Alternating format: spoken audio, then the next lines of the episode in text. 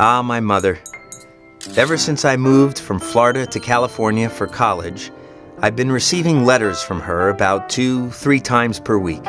Some I tore up, but most of them I kept in a large container I hid in the corner of my garage. Now, I'm claiming my place as the official curator for this still growing, ever evolving collection of her advice, warnings, fears, and curious discoveries. June 1993. Adam, hopefully I can see you before you leave for New York, because I have something for you that you can use in New York.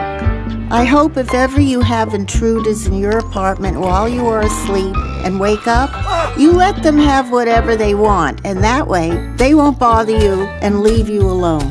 Don't start fighting with them. Keep your windows locked. You're right on an alley on the first floor. Also, drink bottled water. The pipes in your building are old, and the water could contain lead. Love, Mom. January 1999. Adam, here's a 20 to have lunch. I hope you have screws on your windows. On the news, it said killer bees are on their way to LA. Remember that kid you knew in Miami that said that? Enclosed fine check for ticket. Love, Mom. October 2003. Hey, last night I bought a pint of ice cream from a local market, and after two spoonfuls, I swallowed a wad of chewed tobacco and spit out a little.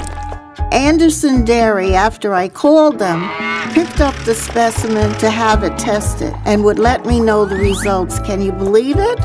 Love, Mom. Let me know what the eye doctor had to say. Also enclosed, find some recipes for Maria. December 2005. If you have a Christmas tree, you can't leave lights on when you're not home in case there's a short. It could cause a fire.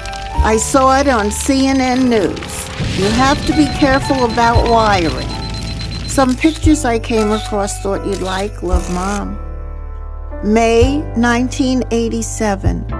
Dear Adam, after you left today, I've been thinking, why can't you and I share an apartment in LA together? I'll get a job out there and I could pay half the rent. We could get a two bedroom apartment so we each could have our own bedroom. I would be happy and you could pursue your career. I would be so happy to get away from Miami and being near you. If you don't want to, I won't, but would you think about it? Love, Mom. P.S. It would cut down a lot of my expenses so that I would be able to give you more money. It would cut down my utilities, phone, airfare. I'd rather give the money to you. Now, I can't be the only person out there dealing with this. How about you? Do you have a worrisome mother known for her letter writing skills? Here's your opportunity to let loose. I want to hear from you. Send me an email at crazymomletters at gmail.com.